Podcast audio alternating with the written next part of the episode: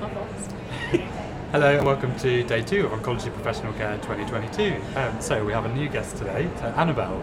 Um, hello, how are you? Hi, nice to meet you both. Nice to meet you. So, can you tell us a bit about yourself and what you do? Yeah, so um, I'm a therapeutic radiographer by background. I qualified in 2010, so I've been working um, all over the country, but mainly I was working at um, Cheltenham and they had a satellite centre in Hereford.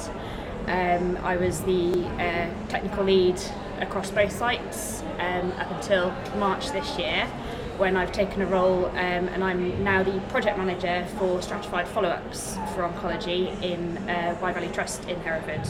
So my role now is to um, implement self-supported um, management pathways in oncology. Amazing. We absolutely love featuring people who are therapeutic radiographers in careers that people don't necessarily realise that therapeutic radiographers can go into. Yeah. So it's amazing to hear that you're in this role.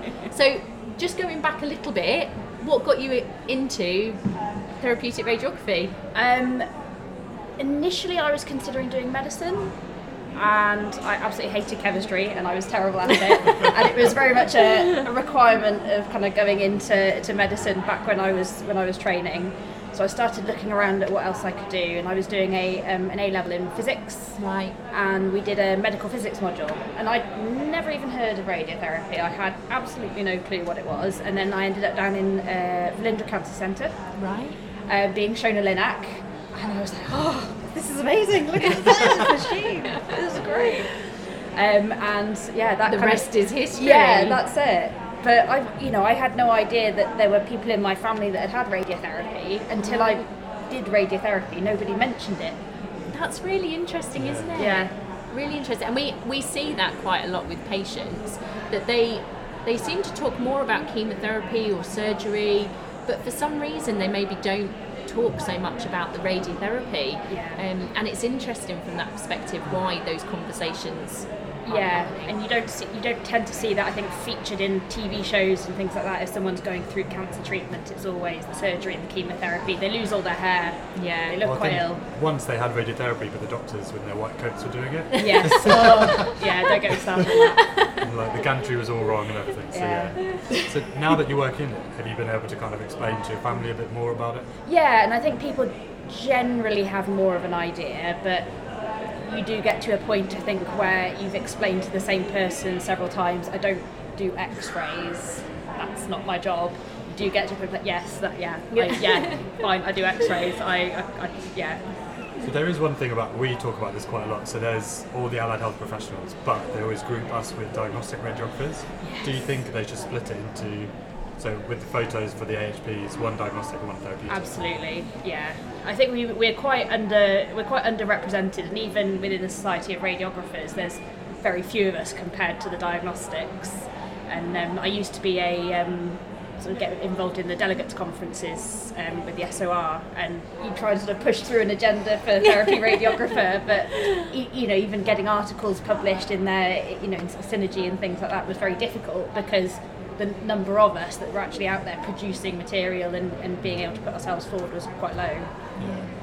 Have you been involved in any research and stuff so far? Um, not so much, no. I've, I've very much been kind of on, on the front line doing the treatment sort of side of things. I'm hoping to be able to, um, to publish a little bit when, once we've kind of got all of our pathways up and running.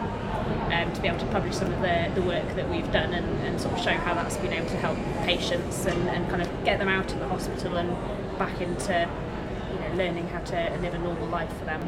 So, So can you tell me a little bit more about your current role? What is it Yeah. that you actually do? Because it sounds amazing, but I'm sure for a lot of people they're like, I have no idea what that actually entails. um, so about uh, five years ago, the government published their sort of long-term cancer plan. Um, part of that was um, the implementation of um, supported self-management pathways. So anybody that undergoes any kind of cancer treatment should be stratified into either professional-led pathways where they're coming back and seeing the consultant at regular intervals, or coming back and seeing the CNS, or they're given a little bit more of a, a chance to kind of take ownership of their own um, health and be able to come back into the pathway when they want to. And what they found with quite a lot of research, I know Prostate Cancer UK um, did a really big research study um, called True North back in about 2015, and they were looking at how we were able to um, stop patients from coming into the hospital and coming in, sort of seeing the consultant, being told their PSA was fine, and then having to drive an hour and a half back to wherever they live just for that sort of really short appointment. And they found that a lot of people were holding on to issues they'd been having for several months just so they could tell the consultant at that point, including things that were red flag symptoms. And unfortunately, people would then have progressive disease that we weren't able to actually treat because they'd held on to it for so long waiting for that appointment. So with the supported self-management pathways, the patients are encouraged to contact their team when they need to rather than when we want them to.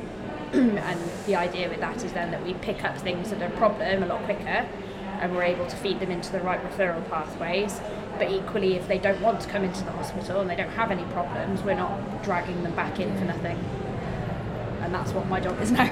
You sound very passionate about it. Yeah, yeah, I, I am, and I think you know I, I had very little knowledge of it until the, the role became a, available. And my my current line manager is also a therapeutic radiographer who sort of diversified out of radiotherapy and had the chance to um, project manage on some um, pathway projects for the 28 day faster diagnosis. Yeah. And so she was the one that kind of showed us we had the opportunity to go and do things that traditionally the nurses were were kind of moving into. So You need those role models, don't you? Those Yeah. real life role models. Says this like Joe doing a Macmillan Clinical Fellowship. yeah, this is No, it. but it is. You step outside of those boundaries where essentially you feel governed that you have to be working within a radiotherapy department. Absolutely. And I, when I started out, what I saw as the kind of career pathway was you started off as a band five therapeutic radiographer, and then if you really wanted to, one day you'd be the radiotherapy services manager, Yeah. getting yeah. paid very little to do a really responsible job. Yeah, absolutely. And that was that was kind of all there was. And we've had the opportunity for sort of consultant radiographers, so people can sort of see those kind of avenues. But even then, you're still having to really focus on on being a little bit of everything. You've still got Yeah. to be involved in the treatment. You've still got to be involved in the education. You've still got to be involved in the research. But also, you're supposed to be taking that advanced role. And not everybody is suited to every bit necessarily, are they? Yeah, yeah. But I also think as well that it's having that opportunity to work in an MDT where you get to promote the skills, knowledge, and expertise of therapeutic radiographers, Absolutely. and other people then go, actually, there's another role coming up, and we've seen from people who are now part of it are MDT that therapeutic radiographers are capable of doing this role. Yeah, and when I'm sort of talking to a lot of the, the team that I was working with previously, you know, they're asking how I'm getting on, and you do sort of have to say it's a, it's completely different than Yeah. working with a sort of you know a list of patients every day. But if you enjoy learning something new and something different, and you enjoy challenging yourself, there's no reason why you shouldn't be able to kind of try those roles out. Because ultimately, unfortunately, at the end of the day, there's always there's always a job in radiotherapy. We're always Yeah. desperate for people. If you don't like the thing that you start having a, having a go at, it's quite easy to come back into the, the profession that you've trained in, isn't it? Yeah. Yeah. What does the future hold for you? I have absolutely no idea. I'm, I'm in a two-year fixed-term role at the moment, so you know I've got another sort of 20 months left of, of this contract, and then I'll wait and see what kind of opportunities come up for me. I, I'm really enjoying the project management side of things, but I don't really want to leave oncology, so I'll just wait and see. There's lots of things happening. Oh. If you had to give a top tip to anyone trying to look at in the area that you are, what would you say? I would say that there's an awful lot of free learning on project management, change management, and um, to take the opportunity to do things like the Edward Jenner program, um, those kind of management skills. There's also the um, the QSIR um, courses that a lot of trusts are doing now. So the opportunity to get involved in any kind of quality improvement and to understand what quality improvement is. And quite quite frankly, I think like even even as newly qualified radiographers, I think people should be should be learning to do a little bit of that because it'll give them a, a bigger appreciation of what the people that are maybe a bit more passionate about it are trying to do for them. Yeah. I'm going to quote you on my pre-registration Oh, students no. and say, "This is why we get you to do assessments where you've got to project manage," and they're like, "Oh, all right." Yeah. but it is. It's so important, isn't it? And Yeah. great advice. So thank you so much for coming to talk Thank to us. you. And uh, that's all from us here at Rad Chat.